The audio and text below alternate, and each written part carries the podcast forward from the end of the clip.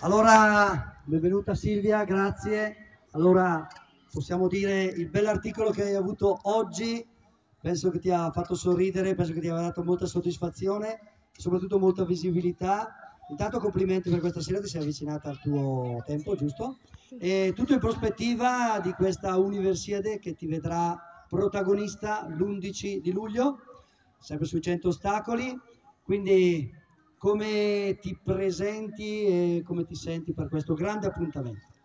Ma sono felicissima prima di tutto di essere stata convocata e era uno degli obiettivi della stagione, insieme a quello comunque di essere nelle prime in Italia ed essere riuscita a raggiungere questo obiettivo di essere convocata alle Universiadi è stata un'emozione indescrivibile e mi presento alle Universiadi con l'obiettivo di superare me stessa e di provare a superare un turno.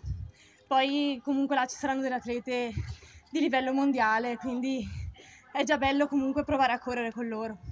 Molto bene, quindi allora eh, dall'articolo che abbiamo letto, mamma, atleta, eh, professionista, eh, come riesci a conciliare tutto questo con, eh, diciamo, con la leggerezza con la quale ti poni?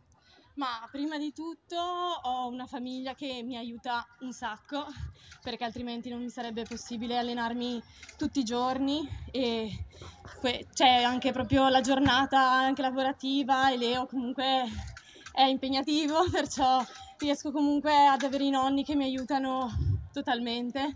Ricordiamo che è un bambino di due anni, Leonardo. Sì, sì ha due anni ed è una, un'energia illimitata infatti doveva essere qui ma probabilmente stasera i miei sono riusciti a tenerlo tranquillo.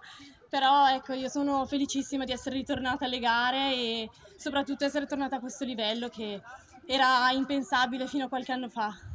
Perfetto molto bene. A questo punto noi ti facciamo un grossissimo bocca al lupo per eh, l'Universiade che ti aspetta. Saremo tutti lì a tifare per te. Complimenti e bocca al lupo da parte di tutti. Un applauso glielo vogliamo fare Grazie, grazie a tutti e grazie all'Atletica Gavardo che mi ha sempre aiutato e all'Atletica Brixia. Molto bene, continuiamo con le gare. Grazie Silvia.